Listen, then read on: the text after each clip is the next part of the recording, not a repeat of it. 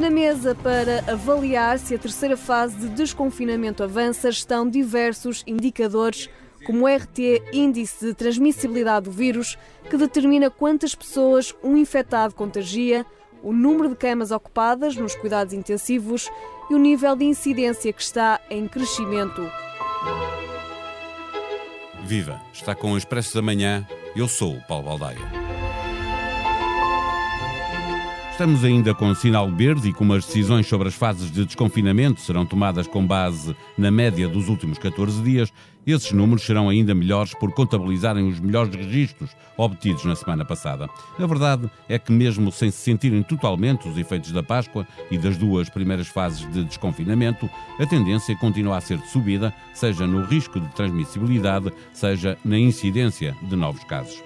Tudo funciona como uma bola de neve. Se o RT sobe e passa o 1, começam a subir os novos casos diários, com mais novos casos diários sobem os internamentos e com mais pessoas hospitalizadas, mais doentes vão necessitar de cuidados intensivos. Sabemos que uma bola de neve pode começar do tamanho de uma bola de golfe e atingir rapidamente grandes proporções.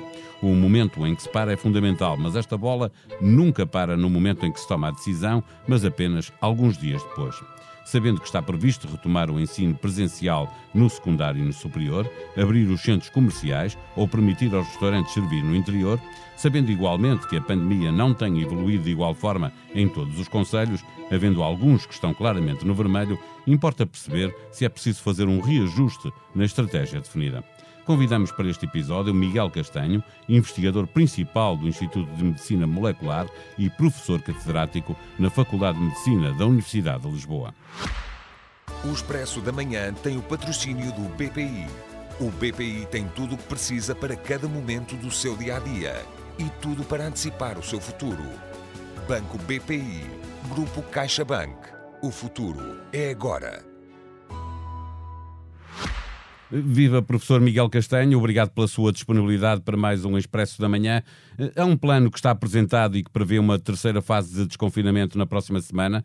É muito provável que a nível nacional, com a média dos últimos 14 dias até essa altura, os valores combinados de incidência e IRT ainda estejam no verde. Também é certo eh, que há uma tendência de subida em todos estes números, incluindo nos internamentos hospitalares. Eh, é prudente reajustar a estratégia desde já? É preciso navegar à vista. Uh, isso aí é, é, inevitável, porque não podemos continuar confinados eternamente. Portanto, é preciso tentar desconfinar, ir vendo o que acontece e ir ajustando. Sendo que um dos fatores essenciais é que uh, vamos ter que regionalizar. Porque aquilo que importa é o contexto imediato em que cada, cada pessoa está. A média nacional tem pouco significado. É onde está cada pessoa localmente que se dão os contágios. Portanto, o risco é um risco regionalizado, é um risco conselho a conselho. Portanto, as medidas que forem tomadas têm que ser medidas locais, atendendo à, à situação concreta de cada região.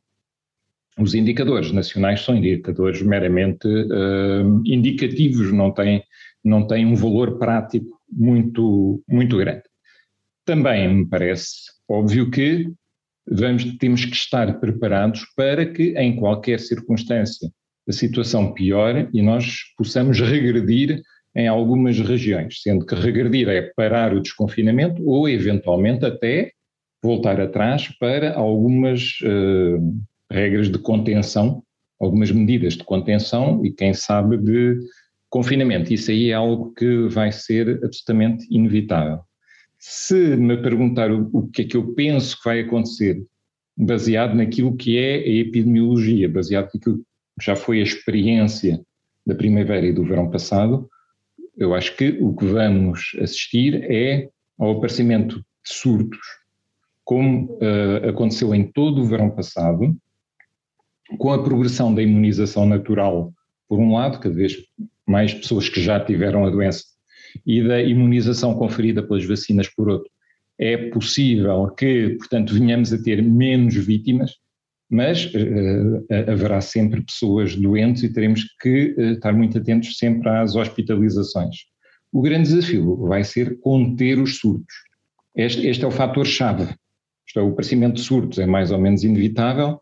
Impedir que esses surtos localizados se transformem em grandes problemas, primeiro regionais e depois nacionais, aí sim é que tudo se joga.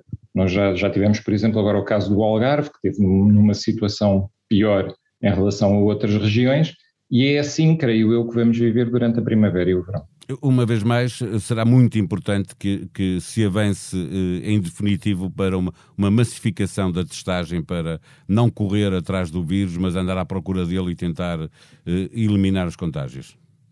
Tem que haver uma massificação da testagem, mas a testagem não pode deixar de ser criteriosa.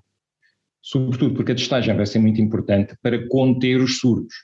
Isto é, assim que aparece um surto, é o rastreio dos casos que aparecem e a testagem das pessoas que estão imediatamente no perímetro daquele surto que vai fazer toda a diferença. Ainda olhando para, para as regiões, eh, nós temos vários conselhos que claramente estão no vermelho, porque combinam eh, mais de 120 casos por 100 mil habitantes e o RT acima do 1. Eh, em sua opinião, por muito que custem essas populações, no dia 19 elas não devem dar o passo seguinte. Exatamente disse muito bem, por muito que custe a essas populações, no, pensando numa estratégia global, mas com aplicação local, por muito que custe e por muito que pese mais a uns que a outros, é preciso também ter medidas diferenciadas. E não podemos ver aqui questões de princípio, nem questões de, de desconsideração de umas regiões em relação a, a outras.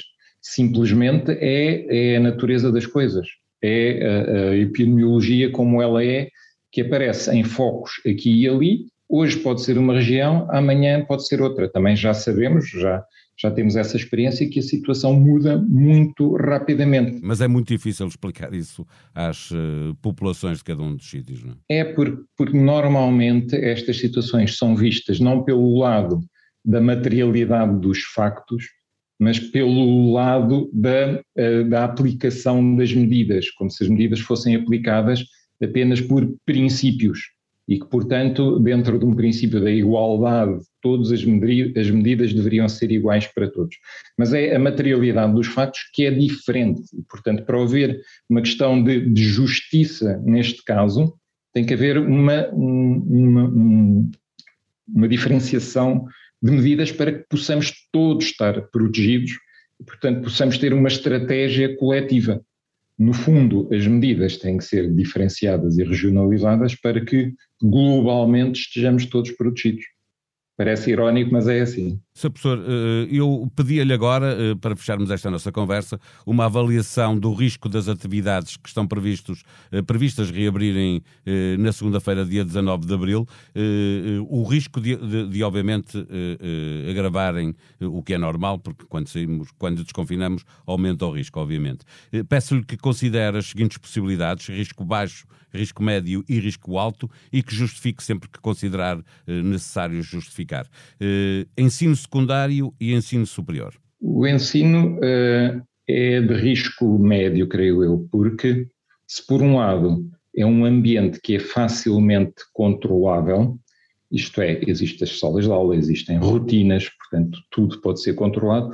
Por outro lado, fora do ambiente imediato da escola ou da faculdade, há um potencial para ajuntamentos e aí não há como controlar. Portanto, o ambiente escola, o ambiente faculdade, é um ambiente controlável, portanto eu tenderia a dizer até risco baixo, só que atendendo um pouco mais, alargando o perímetro, atendendo à atividade em torno daquela escola, daquela faculdade, o, o perigo aumenta e, portanto, eu passaria para o nível médio por causa de tudo o que acontece antes de entrar ou depois de sair uh, dessas instalações. Cinemas, teatros, auditórios, salas de espetáculos. E assim eu diria que, uh, admitindo que são implementadas medidas concretas que reduzem a lotação da sala, que portanto garantem o distanciamento físico, que as, as entradas e as saídas são separadas, atendendo a que, por exemplo, teatros, cinemas, infelizmente já não são espetáculos de, de massas portanto não atraem muita gente, atendendo a que atraem um tipo de público, que é um público um, culturalmente uh, bastante sensibilizado. Portanto, eu diria que são uh, de risco baixo, isto é, são ambientes facilmente controláveis, com uma população que não é massificada e que será, em termos de nível cultural, tendencialmente elevado. Portanto, eu aí poria o risco como baixo. Lojas de cidadão com atendimento presencial por marcação. Isso eu poria o risco baixo também, porque havendo, havendo atendimento presencial por marcação, tal como os bancos, por exemplo, a probabilidade de uh, várias pessoas se encontrarem, coexistirem a uma distância uh, relativamente pequena é baixo também. Eu, portanto, eu, e não havendo uma marcação, portanto, uma, uma, chegada regular e espaçada de pessoas também não serão sítios onde tendencialmente se formem grandes multidões à entrada. Portanto, eu também poria o risco baixo. Bem diferente, todas as lojas e centros comerciais. Nos centros comerciais eu, eu, eu diria que o risco é elevado. Aí sim, Aí dependerá muito da, da, renovação do ar, não, não direi da circulação do ar, mas da renovação do ar interior. Dependerá muito do comportamento das pessoas no, no interior, mas não é um ambiente facilmente controlável. Isto é, mesmo que se controle a lotação do espaço, não se controla a densidade e o ajuntamento das pessoas. Eu digo que os, que os grandes, que os centros comerciais serão os locais de maior eh, risco. as grandes lojas também, porque até pode ser controlada a lotação, as grandes superfícies comerciais, pode ser controlada a lotação, mas não é fácil de garantir que as pessoas estão regularmente espaçadas ou que não se agrupam ou que todas obedeçam às regras de segurança em todos os instantes. Né? Mas, por exemplo, nos supermercados, nós, nós podemos ver até que a lotação está muito reduzida, mas se as pessoas se acumularem todas em filas para as caixas, por exemplo, aí assim nesse ponto, nesse ponto em concreto, existem, existe perigo de contágio e, portanto, eu diria que esses serão os ambientes mais críticos modalidades desportivas de médio risco, atividade física ao ar livre até seis pessoas e ginásios sem aulas de grupo. As atividades ao ar livre e a, e a prática desportiva, desde que consiga ser feita com as pessoas espaçadas ou devidamente espaçadas, que são eu, tipicamente as modalidades individuais, eu acho que são de baixo risco. Um, ainda que, obviamente, ninguém pratique desporto com uma máscara na cara. O, o, grande problema do desporto é que obriga a uma respiração mais ofegante e, portanto, é mais propício aos contágios, é? porque a pessoa respira mais profundamente e, portanto, pode inspirar gotículas de outra pessoa e, e exalar gotículas para outra pessoa. Mas se forem desportos individuais, em que as pessoas possam estar espaçadas, isso não é um grande problema. Desportos coletivos que obrigam uh, obrigatoriamente, pela sua prática, à proximidade de pessoas, nem que seja circunstancial, eu diria que aí o risco já é médio. Se passarmos para ginásios, portanto, ambiente fechado, em práticas coletivas, onde as pessoas obrigatoriamente não usam máscara, têm esta respiração ofegante, estão num, num ambiente um, fechado, sobretudo se não houver renovação do ar, eu aí diria que o, o, o risco é elevado. E, casamentos e batizados com 25% de lotação do espaço? Eu, eu, diria que o risco é intermédio e elevado. Porquê? Porque ainda que haja uma, uma lotação a 25% daquele espaço, nesse tipo de convívio, todos nós sabemos que não é eh, expectável que as pessoas não se juntem. Não é? Pronto, vou, vou, dar agora um exemplo muito simples. A, a lotação está, está, está uh, a 25%, não é? Mas se todas as pessoas se juntarem num quarto daquele espaço, para estarem umas com as outras a falar e estarem próximas, obviamente que a densidade populacional naquele quarto do, do, do, do espaço existente é a mesma do que se tivesse a lotação completa do espaço. Portanto, é um ambiente que, embora com a lotação em baixo, não é, não é um ambiente controlável e é um ambiente com atitudes facilmente propícias ao contágio, até porque em grande parte do tempo as pessoas estarão a comer, em princípio, eh, e, e portanto estarão em, numa atitude que potencialmente é uma atitude de risco. Portanto, eu, esses, eu, esse poria essas atividades eu poderia alguns entre o médio e o elevado. Finalmente, restaurantes, cafés e pastelarias, agora já com serviço interior, máximo quatro pessoas eh, numa mesa e nas esplanadas eh, seis pessoas por mesa. Nas esplanadas eu diria que o risco é, é entre baixo e médio. Porquê? Porque ao ar livre, de facto, há uma tendência de dissipação das gotículas que são exaladas.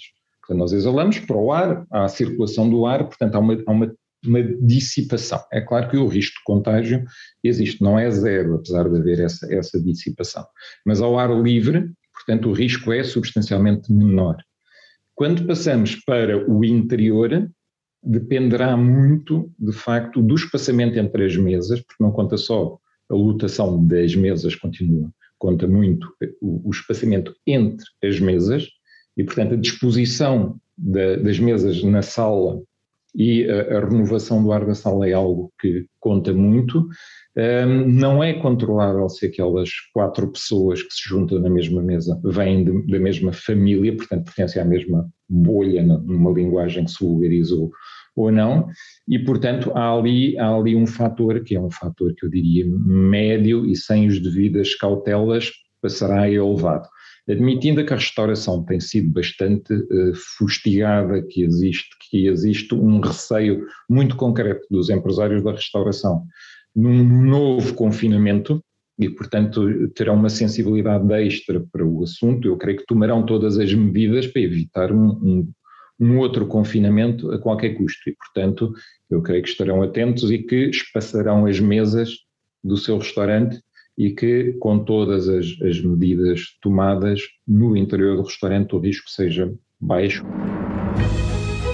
Para ouvir, a partir do site do Expresso ou das plataformas digitais SoundCloud, Apple Podcast e Spotify, o podcast África Agora, conduzido pela jornalista Cristina Pérez. Pela primeira vez desde o início do conflito, em 2017, as autoridades moçambicanas permitiram o acesso de jornalistas a Palma, a cidade mais próxima do complexo industrial de Afungi, onde aconteceu o último ataque do Al-Sabah. O Expresso e a SIC reportaram a partir de Cabo Delgado, Moçambique, e Ricardo Marques falou ao podcast África agora a partir de Pemba. Festivais de verão à espera das regras da DGS todos entram testados e a bolha pode até dispensar uso de máscara. Vá a expresso.pt e descubra que festivais mantêm a programação e estão a vender bilhetes para quem quiser ouvir música no verão. Termino com um convite do Expresso aos leitores. Partilhe os seus arquivos pessoais de guerra colonial. Se tiver fotografias, partilhe e envie para o e-mail fotografias.expresso.empresa.pt. A sonoplastia deste episódio foi de João Luís Amorim. Voltamos amanhã. Tenham um bom dia. O Expresso da Manhã tem o patrocínio do BPI. O BPI tem tudo o que precisa para cada momento do seu dia a dia e tudo para antecipar o seu futuro. Banco BPI. Grupo CaixaBank. O futuro é agora.